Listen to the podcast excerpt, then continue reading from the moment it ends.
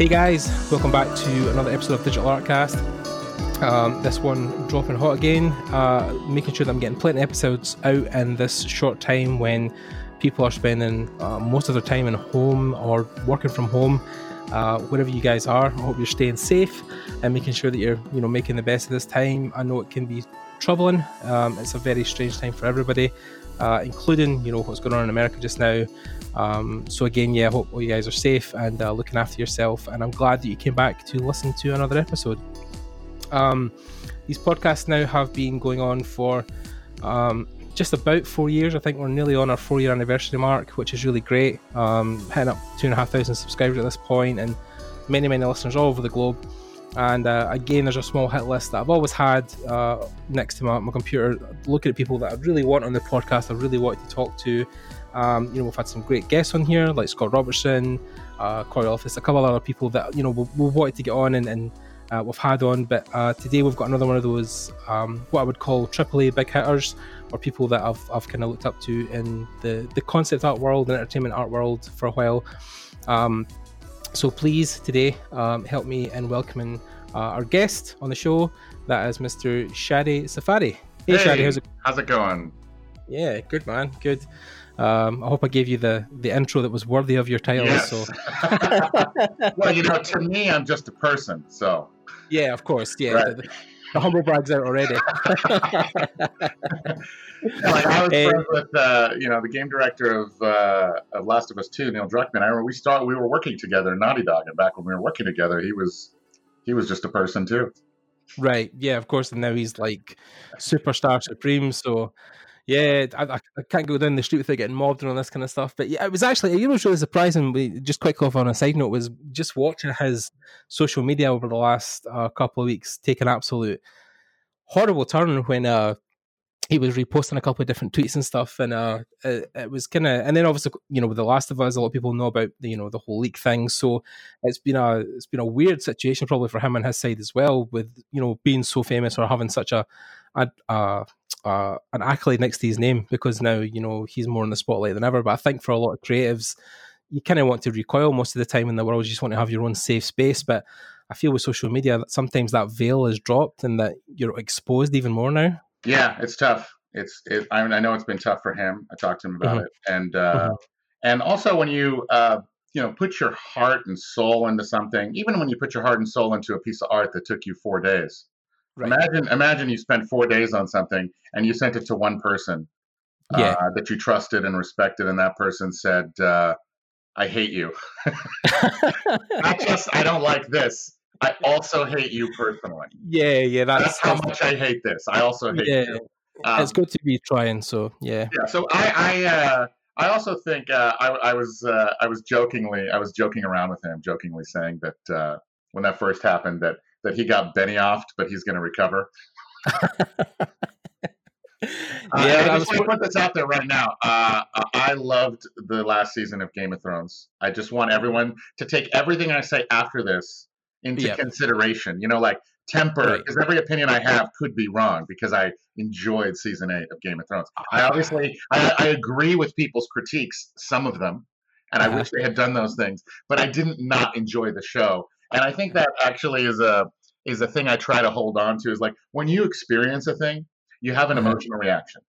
Right. And just because someone else says I didn't like it, sometimes you adjust your experience retroactively to coincide with what popular opinion is because you don't want to be an outcast and you don't want to feel stupid. So a lot of times people might say, well, you know, I actually really like Transformers, and they and they do it in that whispery tone to because mm. they feel guilty. They don't want anyone to know. Or like, I thought Pacific Rim was fun. Like it was, you know, that movie was really tongue in cheek and kind of over the top. I think Avatar was one of my favorite movies I've ever seen. Yeah, I agree with you. Some of the bad guys were a little bit one sided, but like, you know, there's things like that where I think you have to just kind of go with your first experience that you personally had and then stick right. to it. Um, yeah. And so, yeah, I think it was a little bit of a, of a struggle, but I, I also was joking with him saying um, that when the reviews came out, um, you know, he would rise like a phoenix from the ashes. And thankfully, that's what happened. So, not that yeah. reviews are everything. Um, you know, obviously, not. a lot of things get fantastic reviews. I sometimes, to make myself feel better, read uh, like the two bad reviews of Shawshank Redemption You can you can go on Rotten Tomatoes and read like a scathing review of Shawshank Redemption, and you're like, yeah, okay, you know, Yeah, really did- it got good reviews at the time, but there's some people that thought um, they didn't like it. Um, and and uh, and I found the best way to insult any medium is to just say what happened, but with a sarcastic voice. You could be like, "Oh, so uh, one guy's in prison, but he's oh he's falsely accused, and then he escapes." You know, if you just say it in that voice, then it just sounds dumb. But it's Yeah. real easy to crap on people trying to do trying to make art trying they're just their hardest to make great things so i have very very little respect um, relatively for people whose profession it is to shit on other people's art who don't do it professionally you know Yes. if you uh, if you want to amongst your friends talk about the ins and outs and the particulars of what you didn't like about something that is really AAA because you're trying to grow yourself and grow the medium but someone whose job it is to just talk about what they like and didn't like reminds me of Ratatouille you know when ego uh, was saying that um, even the average piece of junk is probably worth more than the review designated designating itself. and I Right. thought that was a really profound part of that movie because, yeah, I, I completely agree. And so I think in this case of this game, everyone's going to have to uh, sit down and play it for themselves. And maybe some people will love it. And and because the reviews create a, a social momentum, that's the good thing about reviews is they've created a social momentum. So for me, career wise, because we did so much art on it, it it's going to be considered good no matter what in any individual. It's it's past the point of no return, right? It's not going to happen where like people play it and think, oh, but this is actually terrible. You know, it got a 96 Metacritic. It's a successful game. It's going to sell a crap load of copies. But Mhm. there certainly might be people that are like, ooh, it was tough to get through, or it was too bleak, or this and that. But uh, Hmm. that's what I love about um, Neil. He just like he's he's always kind of wanted to tell the kind of dark stories that he wants to tell. And Bruce too. Don't forget, like the first game was Bruce Straley uh, and Neil Druckmann. Those guys, they they co-created that game. Uh, Yeah. The first one, um, they they co-wrote the story. They developed all the gameplay, um, and they um, they kind of made that IP what it is. So I'm really excited to sit down and play this next one, and I'm and I'm really stoked that um, the reviews came in, and and generally people thought it was good. Yeah, I mean, in, I mean, in general, when I think you create anything that takes a part of you with you on that journey, that when you put it out there to be judged, you do feel like you yourself are being judged. I mean, I know um, I have watched the original Last of Us documentary that Sony done on the making of the first game and really got involved in how they because I love watching making of stuff. Um, but then more recently, I watched um, Cory and his team in Santa Monica the making of you know the Raising Kratos documentary about how they basically went through the whole thing of making the new God of War. So you never really, and think until you, I think probably most gamers should watch all these documentaries and really see the amount of personality that goes into these whole productions that take four or five years. I mean, it seems like such a small number now, and really, in the grand scale, it isn't. But five years of your life is a lot of time. You know, you go from thirty to thirty-five, from thirty-five to forty. So, you know, for some people, it's like a career-defining, a life-defining moment. And I think if there's any negativity injected in that, it can almost tear you down piece by piece as a person. And imagine if you met, you worked for five years on something that wasn't considered the greatest game ever, or, Oh, or, or failed critically. Imagine Yeah. how hard that would be. Uh, Yeah. and, I, and I've been lucky to be a Naughty Dog, and they, you know, they they make great games. But early in my career, uh, I worked on a game. My first game that I worked on uh, was called Neopets, and it was Mhm. based on it was like Pokemon. But it was like these little cartoon character things, and and Right. that game came out. I worked on it for a year and a half, and it didn't sell, and a lot of people got fired. Imagine for all that crunch and for all that work, your reward was getting fired. I know, which So, is which is yeah, yeah, hard, I high know. stakes game. Yeah, I think it's why a, lot of people now aim for freelance because, um, I mean, for me personally, when I wanted to, you know, back in 2016 when I was going to my first couple of events and, you know, about to graduate and looking at different things, the game industry always seemed like, you know, when you watch like the Halo documentaries I did back in the day or, you know, some of the Double Fine stuff, uh, the guys, Tim Schafer and that, that you looked at games as like a, a fun time, something that was really interesting. And then talking on Double Fine specifically, you know, their studio went through so much heartbreak. Oh my God, it's I'm surprised Tim isn't like five times his, his age, but um, you look at how much heartbreak some studios take when you know games get cancelled, and then even at the start of the God of War documentary, you know the whole I think first twenty minutes is about how they built this team for the sci-fi game that was getting made, and then like from nowhere it was just dead. It was gone.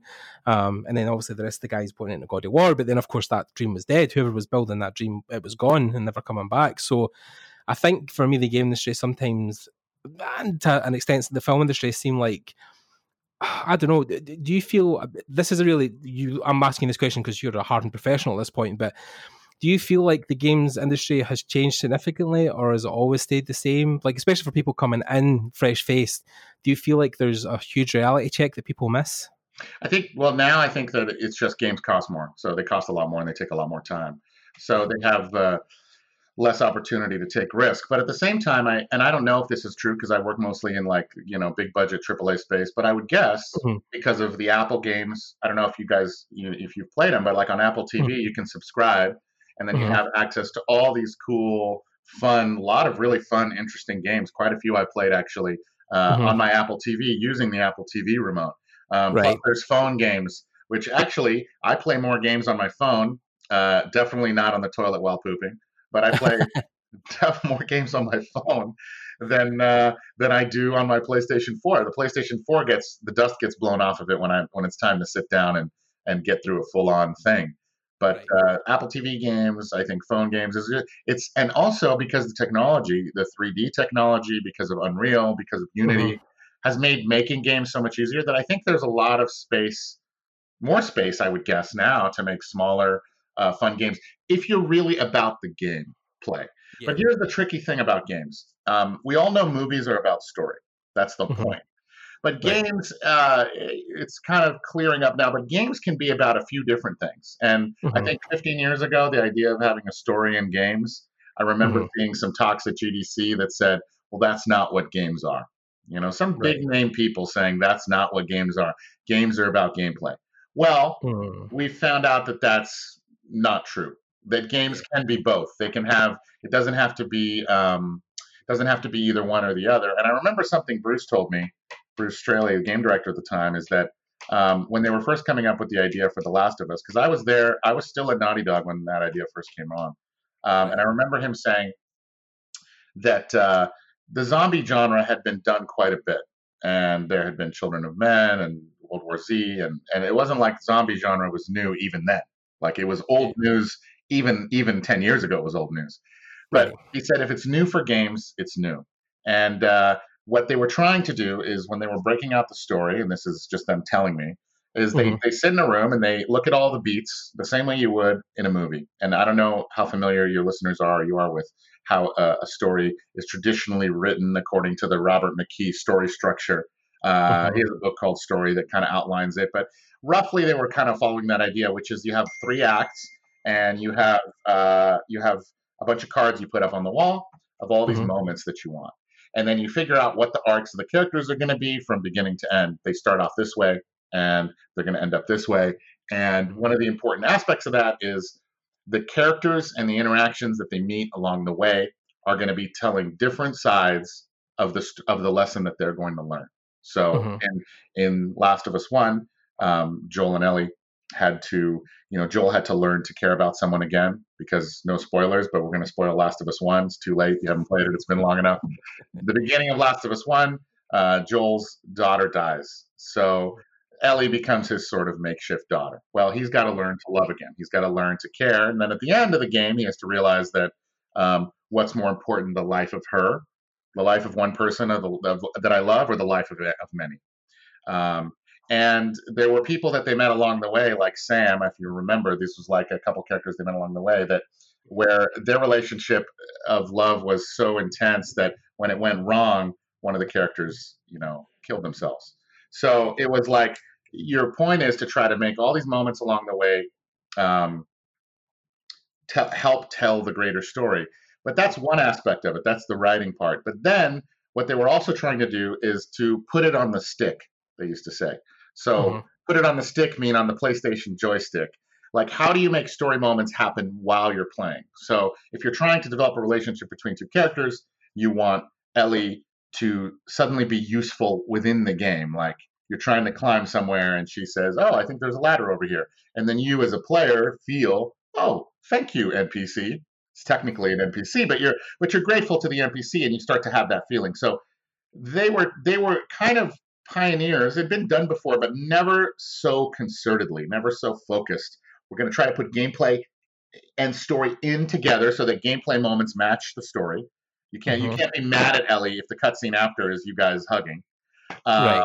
And then at the same time, they built it using traditional storytelling techniques about how character arcs work and stuff.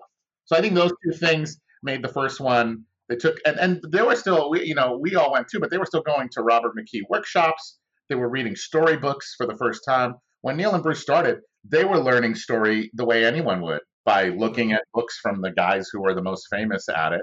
Um, mm-hmm.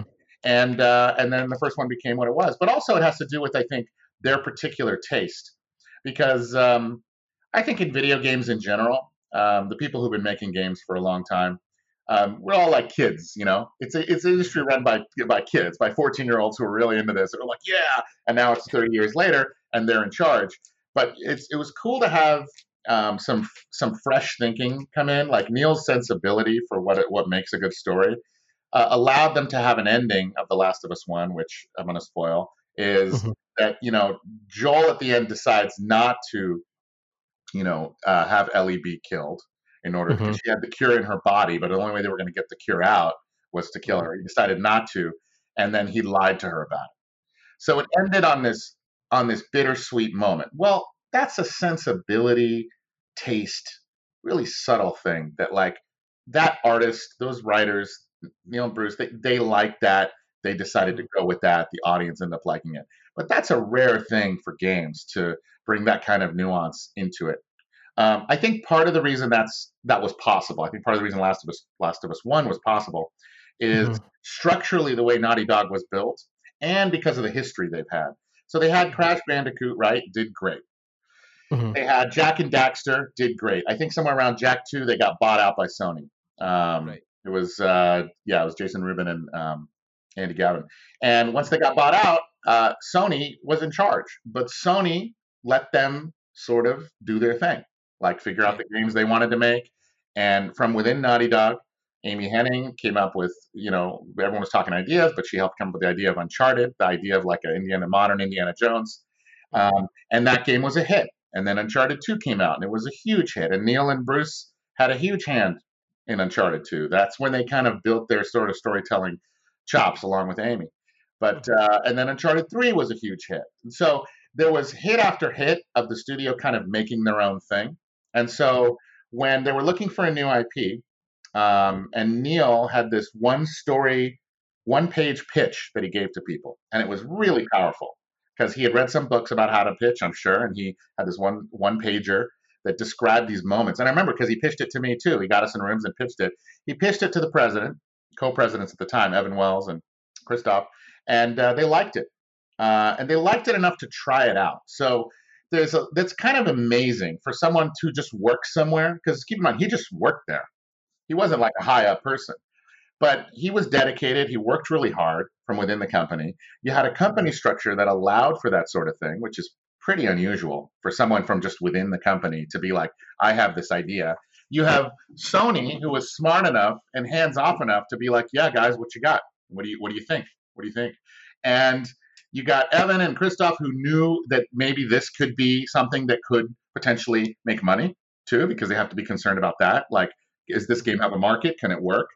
Um, and all along, all along the way, they kind of let people who were not necessarily the highest up people um, have a shot. And that's always been a, a, culture thing there. I'm not there anymore, but like I know the culture was like that. Is that if if you're good, if you have a good idea, um, your idea can rise to the su- surface if you're good enough. I mean, you have to power through. I'm sure uh, there was a lot of battles going on the whole time, but that's a really awesome feature about that company. Now, I do freelance now for a lot of AAA studios, and that's not how they're all set up. Most AAA studios are run by daddy publisher to some degree. Daddy publisher, here's the idea, decides based on market what what it can do and what it can't do. But mm-hmm. uh, not all the, not all studios have this sort of so much trust in the storytellers and so much trust in the creators. And part of that reason is because you should trust them. Like like mm-hmm. Neil and Bruce at the time, they know a fucking lot. Like I, I I've been. By the way, can we swear on this thing? Yeah, oh, yeah, yeah. Fuck okay, yeah. okay. Uh, I've been I've been on the butt end. Bruce and I work together quite a bit now because he's working on his own. Uh, he's working on he's working on some cool stuff. But um, um, back when I worked there, I was on the ass end of some like tough feedback, some tough critiques. Mm-hmm. But I don't think I ever felt like those guys didn't know what they were doing. Even when I was upset, even when I was like, "Damn it," they're like busting my ass. Um, I never felt like I didn't trust their judgment. And I think that's a general feeling. Now, that also is just a stroke of luck, partly because Naughty Dog lets good people rise, but also partly because those guys just happen to really know what they're talking about. Now, yeah. someone else could not as much, and then the game is going to show it, you know? So, just a really lot of things have to align to allow something like The Last of Us 1 to happen. And mm-hmm. uh, now it's a little bit more proven. So, Last of Us Two, thank goodness it, it was it was proven to be a decent, awesome game, and reviewers liked mm-hmm. it. And I'm sure the two is going to be awesome too. But they've been proven themselves so many times that I don't think they're going to get checked by anyone yeah. until they make a game that doesn't do well. And then and then Sony's going to come in and start you know flexing. But until Imagine. that happens, they're going to be left to make their own awesome stuff.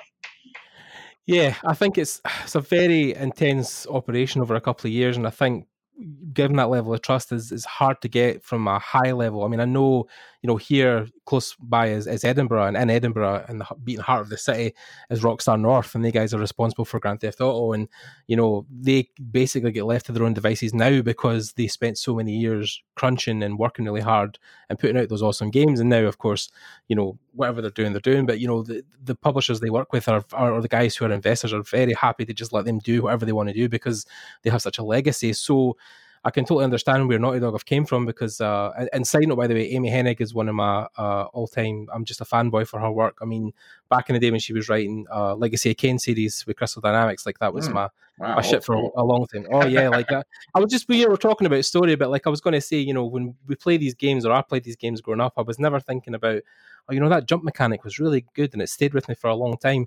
Um, no, it was the stories like Amy's stories and Soul Reaver, like those were the things that I grew up around. And um, other stories of, of that caliber the, the, time when games were just becoming a thing that that was the things that stuck with me. And of course the last of us you know i mean phenomenal. Just i mean even watching troy and, and Nolan North and stuff play it recently on their, their channel and watching them revisit that first 15 minutes uh, was like harrowing because i knew how i felt the first time i watched it. I was in tears. But um, but yeah like seeing them revisit that stuff the stories they do stay with you forever. And i think that's almost a good transition into just how pieces of art can stay with you as well because i think looking back at the first Last of Us, especially, even Uncharted, and you know, even and again, I'm a long time Jak and Daxter fan. I'm still waiting for them to reboot that. Please God, do.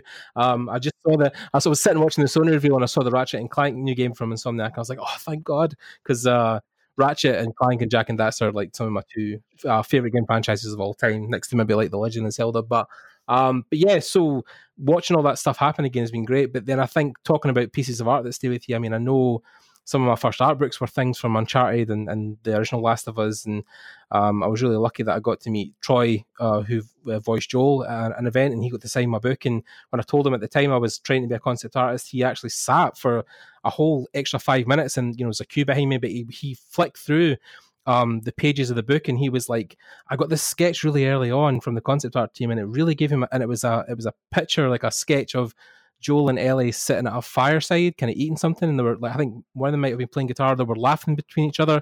Yeah, um, that's uh, young. Young did that sketch, I think. Yeah, so he was like, he was like really enamored that I was trying for this, and he's like, "Yeah, you guys are the real storytellers. You guys really make you set the tone for the whole thing." And this sketch really gave me so much to work with, and it was really incredible to see his eyes light up when I mentioned concept art because it had such a powerful impact on him as an actor. So. Mm-hmm I hmm. think, yeah, yeah, yeah. So a, a little snippet for you there, because I met him in an event in Scotland, and, and when I said that, he went through the book and was really interested to have this conversation with me. But um, for you as as an artist, do you think that's why One Pixel Brush was kind of born? Did you feel like storytelling lived in those pictures as well as the game? Well, I always loved concept art from the from the beginning because it was the one, it was the funnest on paper job because you just get to do the fun stuff. You get to like make the one image and then give it to them, and then you don't have to do anything else. So right. in, in, some ways, it's kind of the easiest. Right. It, it's the most competitive. It's the most sexy, and so it's the hardest in that way. But once yeah. you're once you're doing it, like for example, deadlines don't, you know, they apply to us, but you know, it's not like the game is going to ship or not ship because they received the concept art. It's not Right. like even when I was at Naughty Dog, I found things to crunch on. Like I, I Mhm. was crunching because they had me do skies, sky Mhm. you know, do the textures for sky boxes. But inherently, concept art is the beginning of the process, so that's one thing that's that's really awesome about it.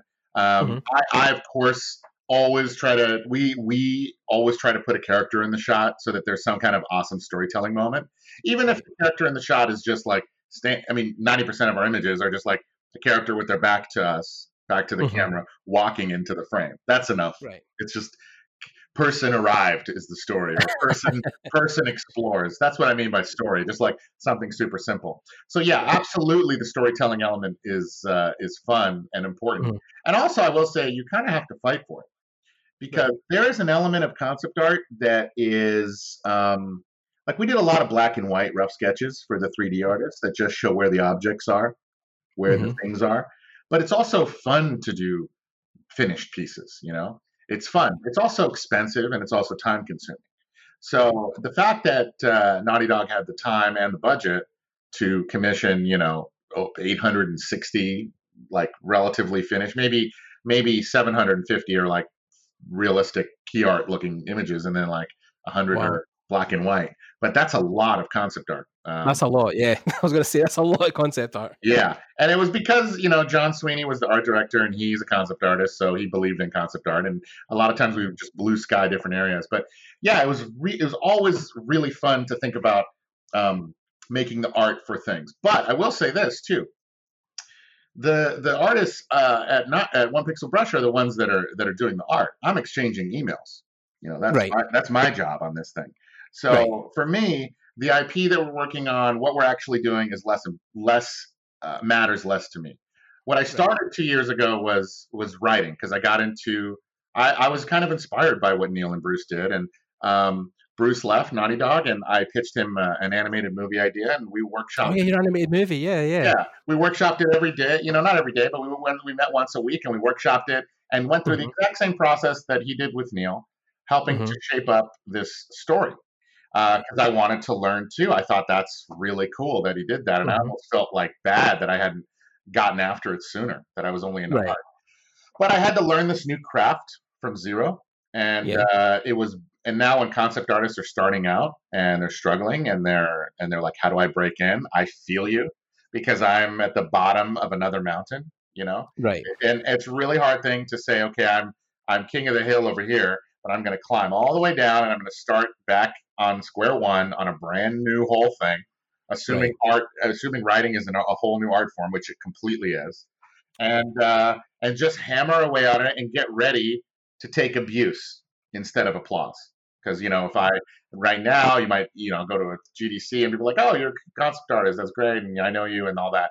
But as a Mhm. writer, I'm I'm nobody, right? I'm zero. But enough people that I pitched it to who were the who were the closest experts that I could get my hands on, which happened to be Bruce at the time, Mhm. uh, gave me great feedback, and I ended up getting to pitch it to DreamWorks, like the, the vice president of DreamWorks. I pitched it to the to the head of uh, heads of Illumination development, and I pitched it to the president of development at Netflix. So I got these like insane, huge meetings, having never pitched anything before. Partly because I had vetted it through many layers of the best experts I could get my hands on at the time. Um, let someone, and writing is annoying because when you give it to someone, they have to read it. So even though it's a 15 page treatment, you're burdening them. It's, it takes a lot more time than just looking at an art piece of art and saying yay or nay. But that's the process of climbing kind of from scratch. And people saying, you know, like, I like it, but no thank you. What else? And I'm like, okay, cool. So I gotta, I'm just gonna keep powering away on this thing. And so for young artists that are starting out, because I'm kind of back on back at square one on this other thing, um, I'll say you kind of have one of the things that really helped me was deciding as I started, I was like, I'm going to do this writing thing, uh, storytelling thing, uh, till I'm dead.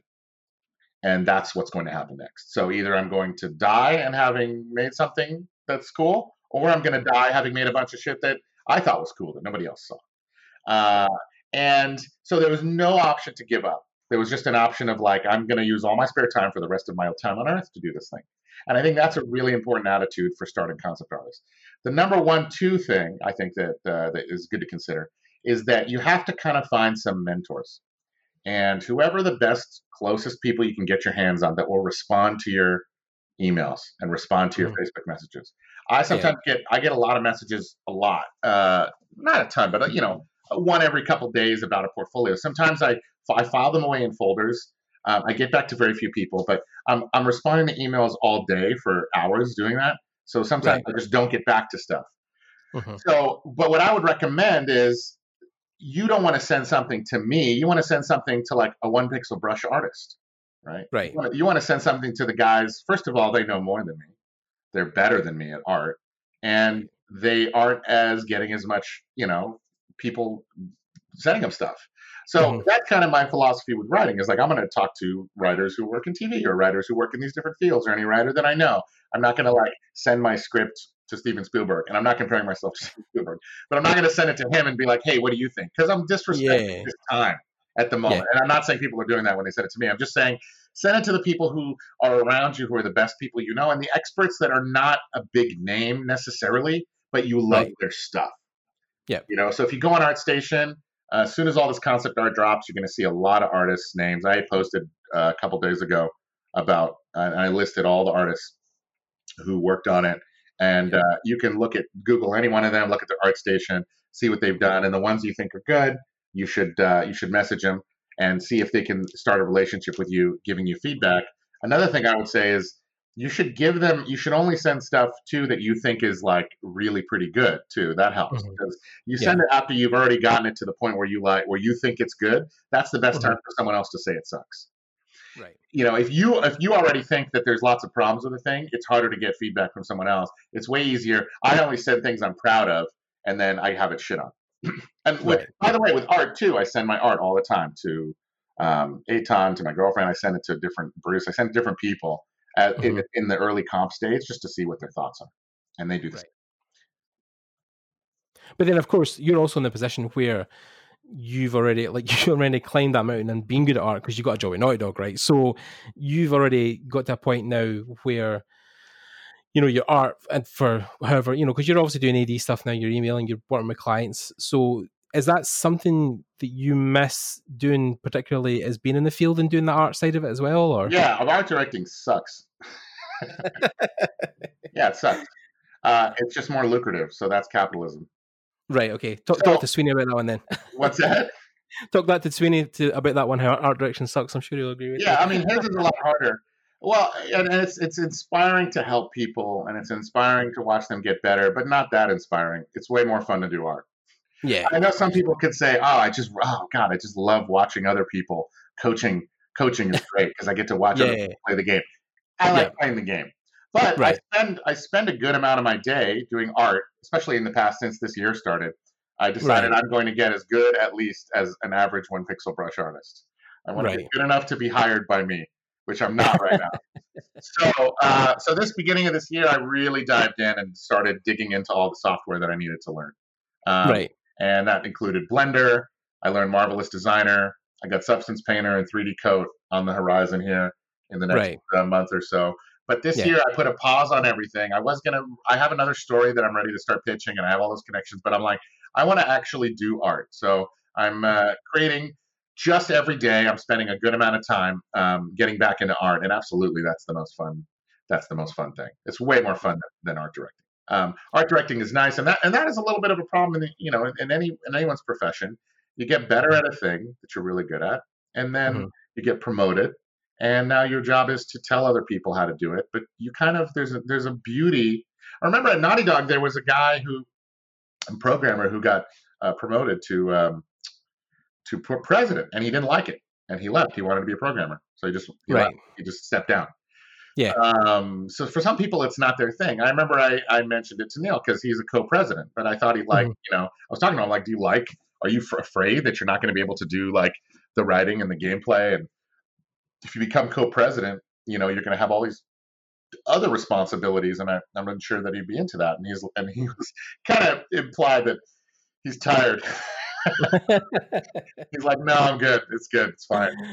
I'm yeah, I mean, like, like, do it's, some stuff. well, especially Naughty though, great Because I mean, when you get to the tippity top, like when you're on that level, I mean, the same with some of the guys I know at Sony or Blizzard or Riot. You know, when you're playing at that level constantly, I mean, there is just an inherent burnout. I think you're gonna experience because games are so intense to make, and they obviously they take years to make. But over those years, you work some of the hardest you've ever worked in your entire life. I mean, I know for some studios they have a whole nine to five, Monday to Friday, don't work weekends, don't work overtime, but um, which I think is more in animation uh, than it is games. But with games, you know, people sometimes go flat out for like two solid years, and then at the end of it, they're like, oh, I just want to sit down because you're never you're standing up constantly. You know, you're always, especially with art directors and people who are running projects, because you're just jumping from one desk to the next or one department and another meeting and a meeting's about, and then at one point all you're getting on is all days. It's just meetings all day, and you don't actually get time to do anything. So.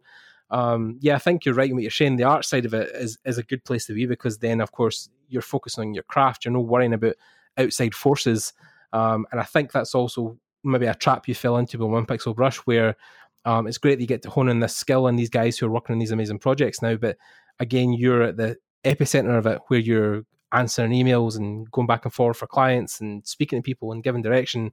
Um, so is that?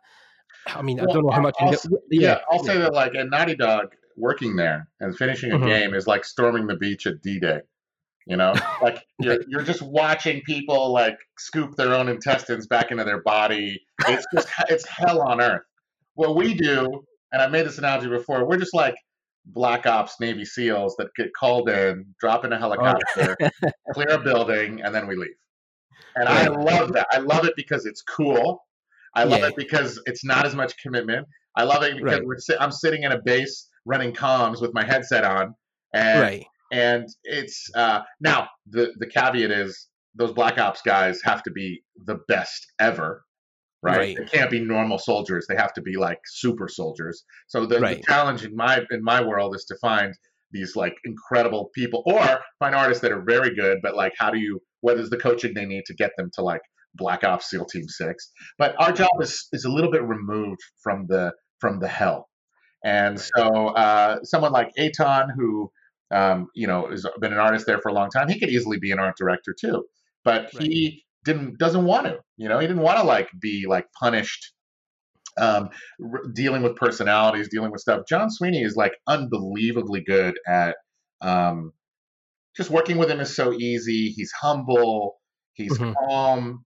Mm-hmm. Um, mm-hmm. Again, I'm seeing him from just like general talking to general, so I'm not there like for the day to day. I'm not on the beach, so I'm right. not seeing the the shrapnel fly. But he, just in general, he just is. Uh, and he's good with people. He's not easily flustered.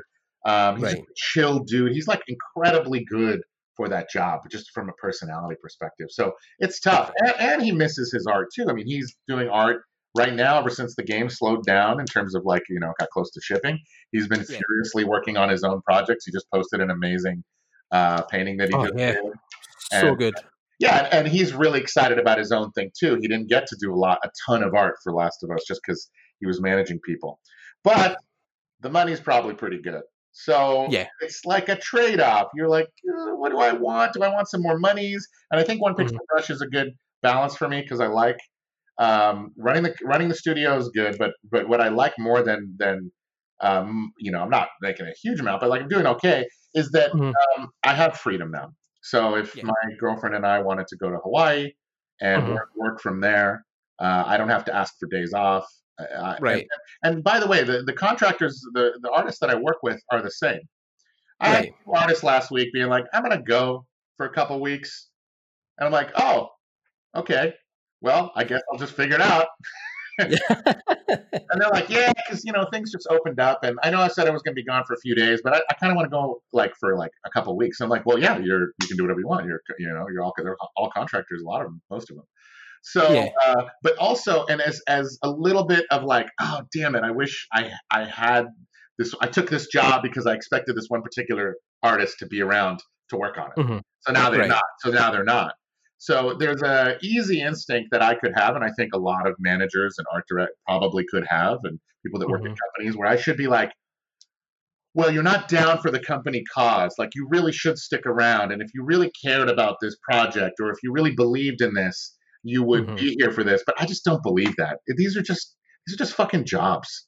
Like, yeah, it's cool, we like them, but at the end of the day, you have to live your life. And so I fundamentally believe that, which is why I kind of started this company, and I kind of believe that for artists. So if an artist says, I need to be gone for two months to figure out my what what my art should be and how I want to grow as an artist. I'm like, well, of course I get it. I'm, I'm annoyed a little bit mm-hmm. because now I have to hire someone new or fill in the shoes or do some. I, they're making me do more work, so that's why I'm right. annoyed.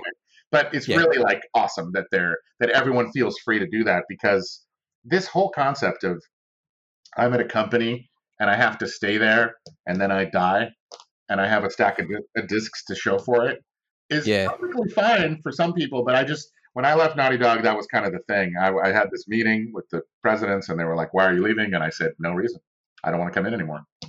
And they were like, "Well, you're going to go somewhere for sure. You're going to take another job. Where are you going?" You sure you got an offer or something? I'm like, I, I guarantee you will never hear of me taking another job.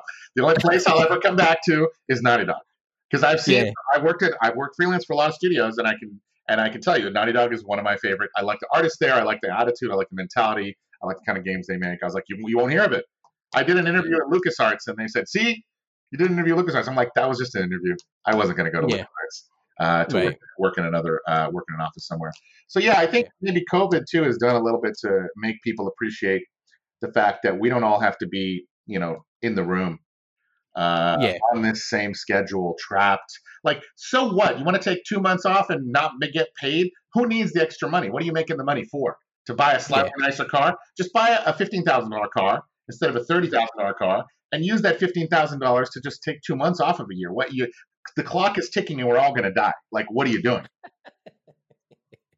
yeah, I mean, definitely. Yeah, I mean, like it's a it's a bleak outlook, but yeah, no, I mean, I I feel like that's what disillusioned me with the the. I mean, when I left my job at 28 as an engineer to go back and be an artist, um, because it was like chasing my dream, um, I thought it would be no impossible or no relatively difficult, but you know, I probably could get a job when I left, but then the fact that I've left and you know the end of 2018 and graduated and I'm still you know I'm doing bits here and there, but yeah, it, it, it's a it's a very difficult industry to to land on because I feel like when you go in as a studio, as even a junior now, like you have to hit the ground, not just running, but like sprinting the same speed as everybody else.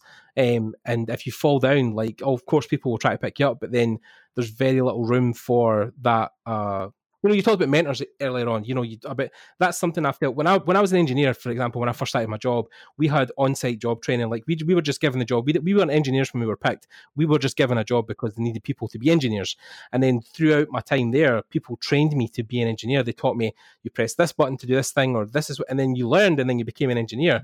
But with uh, games, I feel like there is no room for that at all. You know, even with mentors, you can obviously get feedback and stuff, but you could never walk into a job as a games artist not knowing how to paint, right? That would just never be done. So that's the difference I feel in this industry versus the place I came from. Is that your experience in the, in the studios, especially when you were starting out? Is that yeah? It's, it's getting it gets harder and harder, and easier and easier in some other ways. The ways it gets harder is that none of the artists that started working on last, even we did a concept test. Like I had left, obviously Naughty Dog, and then and then mm-hmm. three years later they hired us back right? Uh, as, as, they hired my team. But that's if you think about it, that's pretty silly because all the people who work there know me as just some guy who used to work there. So, right. so for you know, imagine if you left your engineering job and then like two weeks later we're like, hey, I have a bunch of engineers here that you could hire, but you have to go through me. Oh, yeah, you know, it'd be pretty stupid. Uh, yeah. So it took a little while for them to say, "Oh, okay, well, you've developed a team, and maybe they're good, and we'll give you a test." And then we did a bunch of concepts for them, like eight, right, to try it out. But we're competing against the best. You got you got Robbie Johnson there, and Aton, and and um, yeah, and all these amazing artists. And mm-hmm. so we did this bunch of concepts, and they were I thought they were very good, and they thought they were very good, and they hired us. And they well, they and I didn't know how many. It could have been twenty images. It could have been thirty. Ended up being 800, shockingly. But those images that we first delivered, I don't think any of those made the art book, and I don't think any of those artists would have quite been hired at not at One Pixel Brush right now. Like if you showed right. me any of those first images just from four years ago, I'm not sure they would have barely, maybe not quite. I would have had a lot of feedback. They would have right. barely not made the cut for today. So yeah, it's changing constantly. The industry is moving so fast. But I will say this: a lot of the ways that it's changing have gotten a little bit easier in that yes, it's a pain in the ass to learn Blender inside and out. It's a pain. It's a pain in the ass for sure. But once you have that tool, once you're kind of a, fluent in 3D, uh, you have like an 80% block sort of of what you're of how of how to do things kind of out of the way. The only thing I will add is that yeah, there is a fundamental artistry that is besides the learning of 3D, because a lot of our concepts are done in 3D now. Um, there's a fundamental artistry in like how to arrange compositions and where to leave rest and where to put texture and where to remove texture. And that's, of course, a more nuanced art thing, and it's a harder thing to teach. But actually, I am coming out with uh, a bunch of short YouTube videos that are going that where I interviewed my own artists that I work with and asked them how they did specific pieces for The Last of Us 2. And they're not going to be deep dives into how to learn Blender. You know, you're going to have to learn Blender on your own or glean what you can from the video. But they're just going to be me literally asking questions I don't know the answer to. Like, right. how the hell did you do that Ivy? And they're like, oh, there's a program called Ivy Generator. Look, what are you talking about? Yeah, there's a standalone program that's free that's called Ivy Generator, and it creates procedural Ivy. And that's how I did this Ivy. And they're like, well, how did you do that Ivy? And they're like, oh, that's a photo of Ivy. And you're like, what? And then the whole image looks exactly like it was all, you know, done in the same with the same technique. Right. These little videos that we're going to start releasing uh, really soon, uh, and as mm-hmm. the game comes out, I think they're going to be these little story kind of vignettes where I just sit down with an artist and we just get into it uh, for like 20 minutes to 30 minutes on a single image. And I think that's going to be really eye opening for people in terms of what the process is uh, and what the process is like in modern times. Yeah. Yeah, because there's not a lot of I mean, I say there's not a lot of. There's probably is. I mean, like just speaking, I, I, just actually bought a course from Jan Urschel the other day about you know some of his stuff he does in Blender, and I know you know um, Yama, a couple of those guys have done stuff, so it is more commonplace now for Blender to be used for concepting. But I think that's also something because it's relatively because Blender itself, the tool we use now, is relatively new in the sense that you know 2.7 whatever was the the life changing version that came out only came out maybe like a year ago or something. So for a lot of people they are still like catching up at the back of it and trying to figure out all the little buttons and what they do. So um, it's great i feel for like a lot of pre-comp shots and stuff for concept but um, like you said that stuff doesn't overly replace or just automatically make your stuff good. You still need a fundamental foundation in art that tells you how pictures should be like you said composition areas of rest all that kind of stuff. So I think what it does is it allows production artists who already have those essential basics down to then make their workflow, their pipeline exponentially quicker. So rather than having a perspective light, that's all done for you. Yes, and there's a, there's also a double risk that happens when you're using 3D. Is the 3D looks so realized that mm-hmm. uh, it slows down your creative thinking. Like the the tool affects your uh, your art in such a dramatic way. I remember back when we were doing outdoor painting, we were using um, you know brushes in Photoshop, and sometimes when you would paint outdoors, you would by default your battery when it was unplugged would be in low power mode.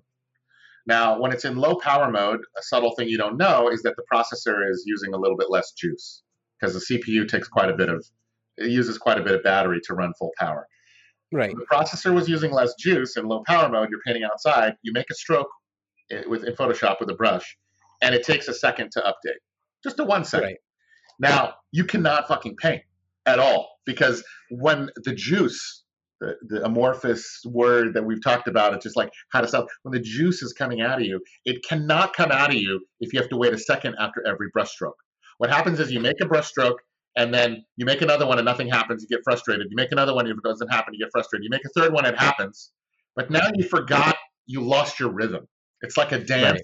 where you can only do one step at a time. You can't dance. You can take steps, but you can't dance. And so 3D tends to do that to people because it's much slower than a brushstroke. So if you're not fluent in it, if you put a bunch of cubes around, if your graphics card is slow, that will ruin your life. Like if you have a slow, too slow computer with a too slow graphics card and it's not updating fast enough, you can easily get bogged down. And now instead of just kind of trying a bunch of different compositions, you're like building this house of cards that you very don't want to mess up. And whatever you kind of have is what you decide you like instead of like trying a bunch of things. And so the huge, huge mental chasm to cross when you're using 3D is get a render that kind of is there, take it into Photoshop and just break that mother. Just fucking draw on top, change shapes, have freedom, and on one layer, have that freedom to work on top of that 3D because the 3D mm-hmm. can be suffocating. Uh, because right. just like the brush thing, it just it's too slow. And even within Blender, because it has two renderers, it has the Eevee, which is very fast updating but doesn't look quite as good, and the Cycles, which is really slow. Sometimes you're working in Eevee because you want to keep that flow and that rhythm. You want to keep moving fast. You want to move the camera. You don't, you don't want to slow down. But then you kind of want to have a peek at what it looks like in cycles.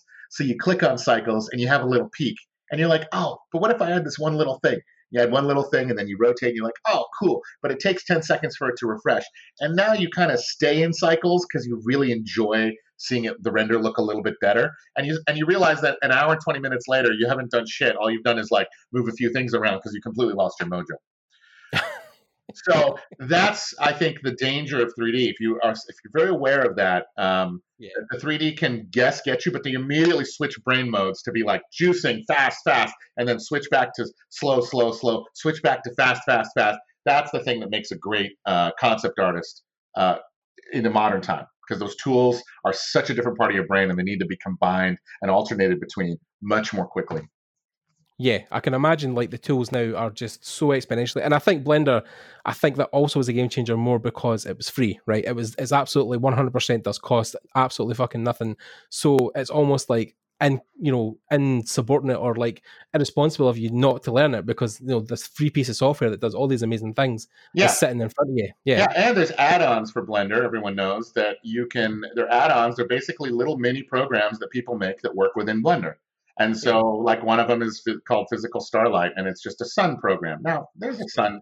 There's a sun in the thing, but it's really nice to just move a few sliders around and do the elevation and the azimuth and and and just get like have a quick sun in there. If you need a better sun that you need to work on, you can do something else. But there's Asset Sketcher. There's one called Botaniq that does like ready-made trees.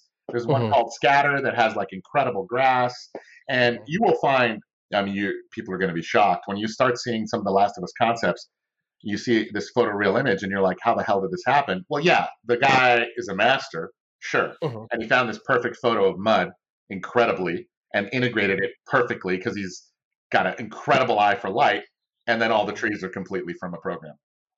You know. Yep. And you're like, yeah. what? Yeah, yeah, yeah. What? It's it's it's amazing that the, the yeah, it's a huge amount of cheating. But then there's like ten other places where only a master could kind of tune it perfectly. So it's it, and, and and here's the tricky part too is the people that are masters of art don't want to cheat. They want to do it the traditional way. So to have that combination of human being that has incredible skill but has no problem at all having their skills be completely obsolete at any moment.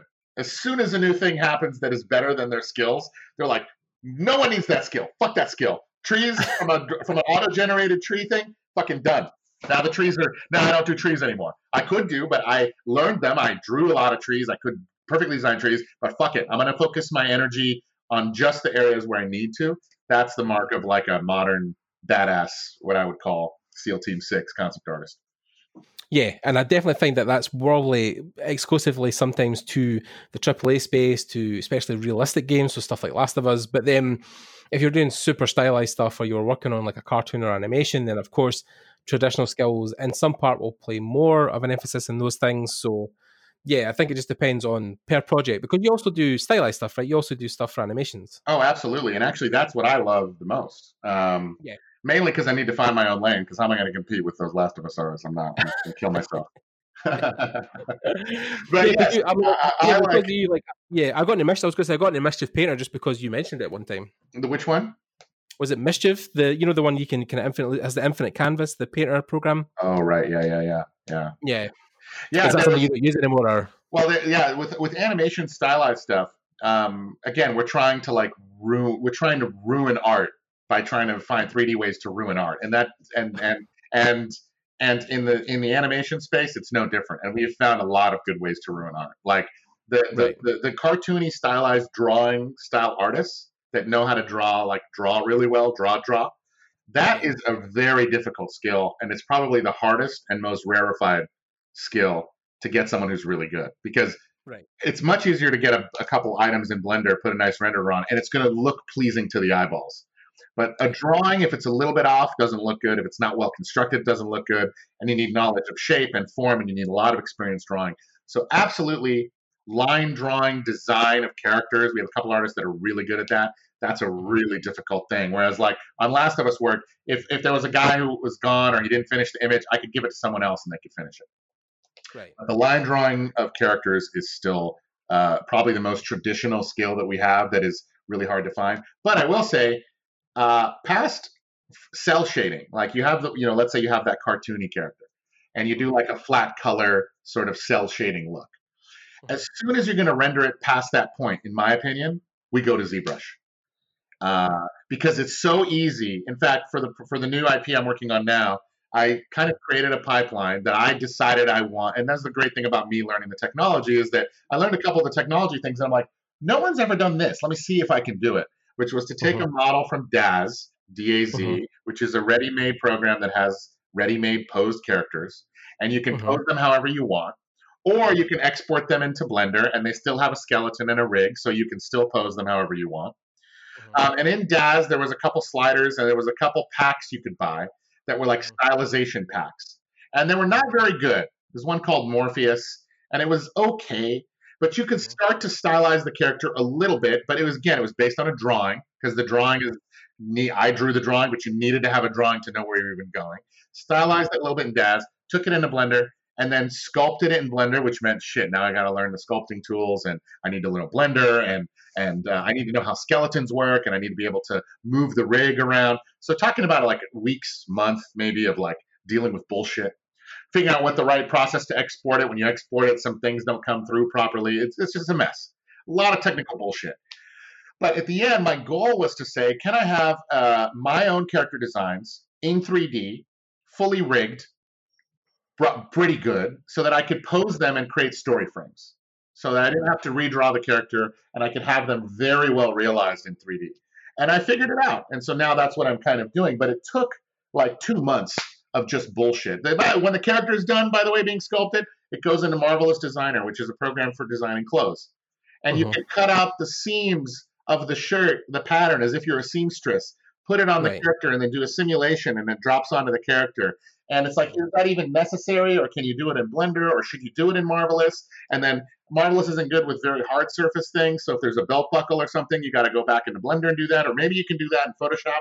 So like figuring out between these four programs, what is the fastest way for each one of those things to help, just so I can do the simple thing of creating quick story frames, required a not very quick process of months of learning a bunch of stuff. Now, there's no way I would have done that if I didn't. Uh, if I wasn't around people all the time that are doing all this stuff because it's such an expensive time to it would much much easier just be like why don't you just draw it okay let's just draw it um, but but that's how kind of concept art is is you got these few outliers and i'm not normally an outlier normally i'm just following someone's footsteps but you got people right. climbing this mount everest right and they're going mm-hmm. higher and higher and sometimes they don't go the right way so they have to come back down and go another way and then mm-hmm. once they figure out the right way to go then i just follow where they went I'm rarely on the front line because they're spending five times as much time figuring out the right way out.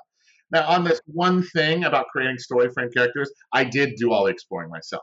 But mm-hmm. really good artists, they're kind of always doing that. They're spending their time constantly trying new things, new software, new stuff, new techniques. Is it Ivy Gen? Did Blender come out with an Ivy Gen? Is there a new Ivy Gen? This is new Ivy Gen add-on that existed. There's four ways to do Ivy. Well, it's kind of tempting to be like, well, just use a photo. Why am I doing yeah. work? Uh, yeah. But that that hunger for the whatever the newest thing is is is kind of like the the way things are now.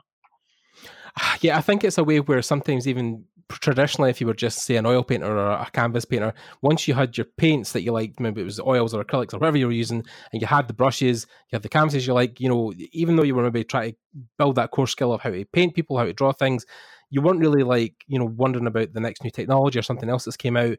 Um, and then yeah like th- there's guys i know who just like will religiously stick to pen and paper to ink and drawing or depending on your craft obviously that can be relevant because you know a lot of comic artists maybe some will pose in 3d some won't and some guys but even like you know people I, like I admire like uh, tb choi who i met at lightbox like her character development skills are incredible but she's a very traditional type of person where like her entire world is pen and paper, chalk and board, or just working in Photoshop for digital stuff. And um, I just I just uh, Facebooked her just so I could see. Oh yeah, those are awesome. That's beautiful. Yeah, yeah. Oh, Choi's, yeah. I mean, from South Korea, was a, an anatomy teacher across there, and now I think she's in LA working. I think she does a lot of stuff now for Riot for character skins for character development. Yeah. Um, but one of the best in the world, and yeah, like her skills were completely honed on sitting in front of a book or a stacks of paper five, six, seven hours a day, like Kim Jung Gi as well, and just honed that skill completely 100% until it was almost perfection. So yeah, yeah I think. And you know, that's, that's yeah. the one area that's interesting that you bring her up because I'm looking at her art. It's amazing. Um, yeah, that is the one area in which a lot of this doesn't apply. If, right, you're, yeah. if you're doing that like Riot, if you're doing that that specifically that Riot Games style, uh, mm-hmm. that hand painted figure look, that is almost entirely like exactly like you said, all traditional skills. And yep. if your goal is to to be like her and work at Riot, then yep. that's the only that's one of the few lanes which I would say not sure Blender applies as much. I'm not sure Marvelous Designer is necessary. Maybe it right. is, but those artists um, they tend to have this hand drawn look for everything, and that's what makes them so cool. So for those people, oh, she's got some really stylized stuff that's amazing too. Oh yeah, yeah, she's one of a kind. She's I mean, like she was at Lightbox uh, displaying at that time. She had a booth. She was selling stuff like her books and stuff. But I cornered onto her early on through streaming because she was on Twitch so much. Doing originally what she was doing was teaching life drawing online because she'd done it within South Korea, but then she wanted to go online and reach other people. But then eventually, of course, because her stuff was so good, um, you know, guys from LA were contacting her. They were trying to get her over. They were you know doing workshops with her. She would go to Blizzard and teach for a day, or you know come up to like a brainstorm and teach as well and then the more and more she got popular, just the offers started coming. And now I'm pretty sure, I'm not 100%, but I'm sure she's just moved to Los Angeles um, because I think she did get some kind of work offer from Riot and now she's doing other things. But yeah, she's one of the people that is like you said, like the outliers who are just so good at the craft that people are just and she only you know i mean she can definitely draw backgrounds and stuff but like most of her work on artstation especially if you explore it is just characters in white backgrounds but her characters are so well developed and she has such an understanding for characters that like yeah it's almost like like the specialist versus the generalization thing is what i'm kind of getting into yeah and i think i think you follow what your thing is that you really like and i think in this case if you really like and i think when i was starting out um, a little bit in my career if i'd have seen her stuff. And there were people that did stuff that's the kind of this style. That was kind of more my jam. That was more my jam. Yeah, because uh, you thought you were going to work in Jak and Daxter, right? Exactly. That was totally my thing. It was more that than working on something realistic. A lot of right. these techniques were born out of necessity to make mm-hmm. the game look more and more realistic. Um, that's not necessarily uh, the best way, you know, the, the good way to do it. You might want to like have it look all really hand painterly. I personally I enjoy stylized shapes. I love that, but I love seeing um, a finish that has some real materials. I like seeing the different materials. I like telling that the fabric's fabric, and mm-hmm. even if it's a stylized way of making that material, I like seeing all the different materials um, in the actual thing. Like kind of right. how our movies are, but Spider Verse did a really good job of it. Or the most incredible example is mm-hmm. the Witness, that um, incredible short that Alberto Mielgo made for uh, oh, yeah, yeah. robots, where it was. I think that's and Klaus as well. I think those two, uh, The Witness, um, Klaus, the movie on Netflix that was made by uh, by those guys at Spa, uh, Sergio Pablo, and uh, and um, the Spider Verse movie. Those are perfectly three fantastic examples of the art style really making it all the way through to the final thing. Uh, yes. Now they they use quite a bit of figuring it out with technology. But I'm really excited about style uh, mm-hmm. if it's going to make it to the final thing. So as concept artists, we've gotten calls a few times to be like, "Can you give us some concept art of this character?" And uh, and I say, "Yeah, well, it's gonna it's gonna look like the, for example, let's say they asked for a Navy SEAL." I'd be like, "Well, right. it's gonna look exactly like a Navy, you know, it's gonna look photographic like a Navy SEAL." And I've gotten mm-hmm. a few times requests, "Well, can you make it look like concept art so that we can look at it as concept art?" And that's a tough one because I'm kind of like, no, no, no. We can make it look like the thing. So whatever you decide the final thing is, concept art is at a state right now where we can pretty quickly make it look like however the final thing is. So for TP, for her stuff, the game, Riot, the games look kind of like that, right? Their textures are hand painted, so that's a perfect style for that. I yes. kind of am of the mind that now in concept art, there's so many shortcuts, so many tricks. Just make it look like the final thing if you can, and use whatever technology you can. So if you want to look like a Pixar movie, it's mm-hmm. not that hard to make concept art look like a Pixar movie. And then we can decide at that level once, because that's the point of concept art. What's it literally exactly going to fucking look like? So let's yeah. do that. There's still a little bit of mythology around concept art that they mm-hmm. that their sketches. We need to see a bunch of loose stuff and then we'll refine it. Well, if someone wanted uh, a, a, a really good gray square Would you draw it and shade it, or would you just take a screen grab of the of the gray square that shows up in Blender? Like you want a gray square, right? And it's going to be in 3D at the end. Okay. Yeah. Well, I have your solution right now. It took one second. No, we want to see some sketches of the square first, and we want to see it shaded. Okay, is the final thing going to be a shaded sketch square? Because in that case, that makes sense. No, it's going to be 3D. Okay, well then just look at the fucking 3D square and it's, it's colored. There's no reason to draw it if the if the technology can make it instantly look how it's supposed to look. Now, if you want to be a, a visionary and say no, uh-huh. we want our game to have a unique look, well then be a goddamn visionary. Like yeah. like pick an art style from the art from the shelf, whatever one you like, because there's plenty that exist. Pick yeah. one because it's also like a little bit of mythology of like we're gonna do a bunch of concept art and we're gonna find the style. No, you're not. You just, there's enough stuff. Just pick a style that you think is good or pick a style that's 99% of the way there. Or say listen that, that that's kind of a mythology i think sometimes in people's minds that the thing we're doing has never been done ever. There's no style on earth that's even close. We're going to find it by doing concept art. No we're just going to spend your money. So yeah. if you were to just find the thing that you want it to be most close to and you actually have a vision of how you want it to be slightly different than that or you have a completely unique style that you have in your mind um, say what that is. I, it's rare that there's a completely unique style on Earth, but like, okay, let's say there is one, like Alberto Mielgo's, then find that one thing and then go for that exact mark. I think that's much more realistic than hoping that through a lot of different iteration and doodles you're going to find a style because a style is a very known quantity and a lot of styles exist and you can kind of point to the north star and just move towards it and that's what we found it's so much more efficient yeah, definitely. I mean, like, yeah, like you say, there's there's almost two strands or two schools of thought that, yeah, the, the stylized stuff or the stuff Troy's doing is is unique because then, yeah, if you're drawing stuff, then you are drawing stuff. But then the, the, Last of Us stuff, because you want it to look almost like a finished game cell or something that would be an engine, you have to push the technology because you want that stuff to look like it belongs in the game. So, yeah, I think there's definitely pass you can take up the mountain, as you once said, with the, the, you know the increase in awesomeness. But yeah, like I think you have to probably decide early on which one you're going to follow because one, in essence, both are hard to accomplish, but they definitely have different focuses altogether, right? Yes, and also I will say that uh, that Alex uh, Neonakis, she's she does a lot of art for Last of Us too. She designed characters and she does them hand drawn like this, and so did. Uh, um, so did some of the other artists there. They they did a lot of they did a lot of art that looks a lot like her art, hand drawn stuff that kind of like you were talking about that drawing of Joel and Ellie where they're laughing by the campfire.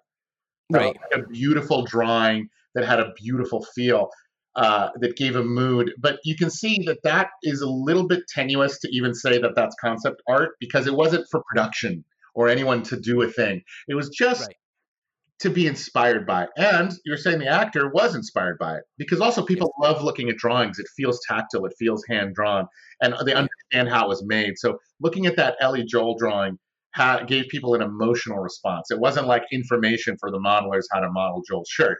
It was right. here's a feeling that we can keep in our mind when we think about these characters. So it kind of also depends a little bit on like why are you doing and we don't we don't get hired as often for that. We get hired more into like what does this damn thing look like? So, but I think there's definitely room for that sort of beautiful art for art's sake to give a feeling. Yeah, definitely. I mean, I, I, mean, I feel like that's exactly what you're you're trying to get across is that those things aren't built for production. It's more just like, and I think for Troy, that's probably was the first time he actually saw what Joe was going to look like realistically, like what he was going to be head to, head to toe be wearing, how he was going to be interacting with Ellie, and uh, I think that was a conversation starter, right? That's what a lot of concept art is usually a good thing for is starting that conversation of, well, what do these buildings really look like? How does that thing in the distance work? Are they going to be using that? So yeah, I think that's almost the job, right? It's not just storytelling; it's starting a conversation for design, um, concept design, even, and how things are fleshed out in the game. Totally, and I think if you're in house and there's a little bit of room where we don't know what the game is yet, there's it's that's a perfect time to have those kinds of conversation starters. We get hired to end conversations, uh, right? More than more than start them. Where we get hired to like say we don't know what this should be. We're going to mm-hmm. pay you to like tell us what it you know tell us what you think it should be in the end. Um, yeah. But yes, there's absolutely some room for that, and I would love to get um, hired to do more, you know, figuring stuff out like that. That's a lot of fun. Yeah, definitely on the pre-production side, I think there's a lot of stuff that goes on internally before they probably reach out to you and we're like, right now, this is your right. They're not going to be like, hey, we have a bunch of money we want to spend and we don't know what we want, so we're just going to give you this money and you try stuff and it doesn't matter what. But But if you're in house at a studio and they're like, hey, we have two weeks and we really don't know what we're going to do next, how about try this because you're already on payroll? Right. That's yeah. different, you know? Makes a lot of sense. It's unlikely that we're going to get freedom like that because why would they call us to give us money when they don't know what they want? Yeah, of course. Yeah. Well, I think that's a great note to end on, uh, Shaddy. I think we've covered a lot of bases in this talk today, um, and I definitely feel like I'm more educated, and I hope my, my viewers and listeners are. I hope you guys really enjoyed it. Um, thank you for coming on and talking to us. It was an absolute honor to have you and, and to listen to your your thoughts in the industry. It was definitely more enthusiastic and more uh, over the top than I thought it was going to be. But I love every minute of it. Every minute. a lot, man. I appreciate it. This was a lot of fun. Yeah. Um, yeah. So, I mean, if you guys have any questions for Shaddy, um, just leave them down below as per. Uh, if, I'm going to leave all his details below as well for One Pixel Brush and for Shaddy himself. If you have any questions, you can reach out. Um, and of course, Last of Us 2 will be uh, hitting, uh, you know, landing on PS4 in a couple of days. I think at this point it is only a couple of days away. And Friday, yes, Friday. And I think Thursday night at some time, maybe you can even download it if you already have it pre downloaded and purchased the midnight launch. Yes. So yeah, definitely. If you guys uh, enjoy the game, I want to give some feedback. Well, maybe no feedback about the game, but yeah. if you enjoyed it and you're an artist and you want to maybe talk about the art, then of course. Art book. Art book is on Amazon right now. You can order that book. I think it starts shipping on the 23rd. And all right. the one pixel brush artists, uh, it says their name and it says at OPB. So you'll right. be able to see in the book uh, which which artist that I worked with worked on that game, and there's a lot of their art in that art book. So yeah, I mean, I saw even there's a, I think there's a limited edition version of the book as well that has like some prints and stuff in it. So I definitely am going to be yeah, grabbing the eighty dollar one, the twenty seven dollar one, I think. So the eighty dollar one is like limited edition, and then the twenty seven dollar one, I think is this, I think is similar. It has all the same art, maybe. So yeah, you know, so yeah, get the cheaper. Plenty out there. So um, but yeah, if you guys have any questions or anything you want to ask below, just make sure you check out on YouTube. This is usually where we're most active. Um, of course, you'll find us on different podcast services and Spotify stuff like that. Um, and yeah, again, thanks to Shaddy for coming on. Thanks to you guys for listening. Um, stay tuned for more episodes coming up as we go on. There's a lot, lot happening. Um, and then, yeah, we'll just speak to you guys later. Thanks for tuning in and uh, see you guys later. Bye.